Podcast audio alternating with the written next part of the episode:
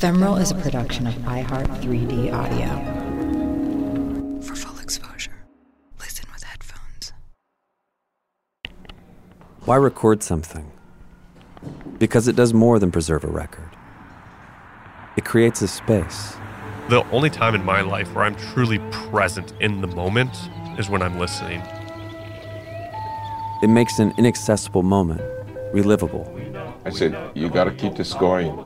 No matter what, you are the link to the past. Connecting you with the voice of someone you love. You can hear it in somebody's voice when they're authentic. Or someone you never met. I never met him, but I feel really connected in a way that I can't quite explain. Transporting you to a time and place that doesn't exist anymore. I really was entranced by the sound of the thing. There was no doubt in my mind that that was where it was recorded. On the new season of the podcast Ephemeral, Ephemeral. Ephemeral. Ephemeral. we trip back into that transient world with more stories of things just barely saved, or in some cases, lost to time.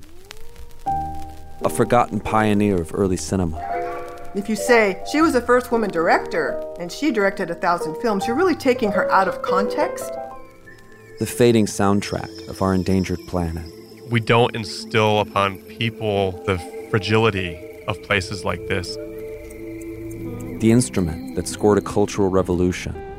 To advocate for the Hawaiian people, their obligation, in some cases their only opportunity, was to leave.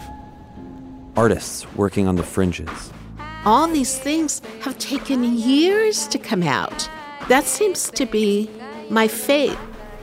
And an ever growing collection of one of a kind recordings. Mysterious, nostalgic, ephemeral.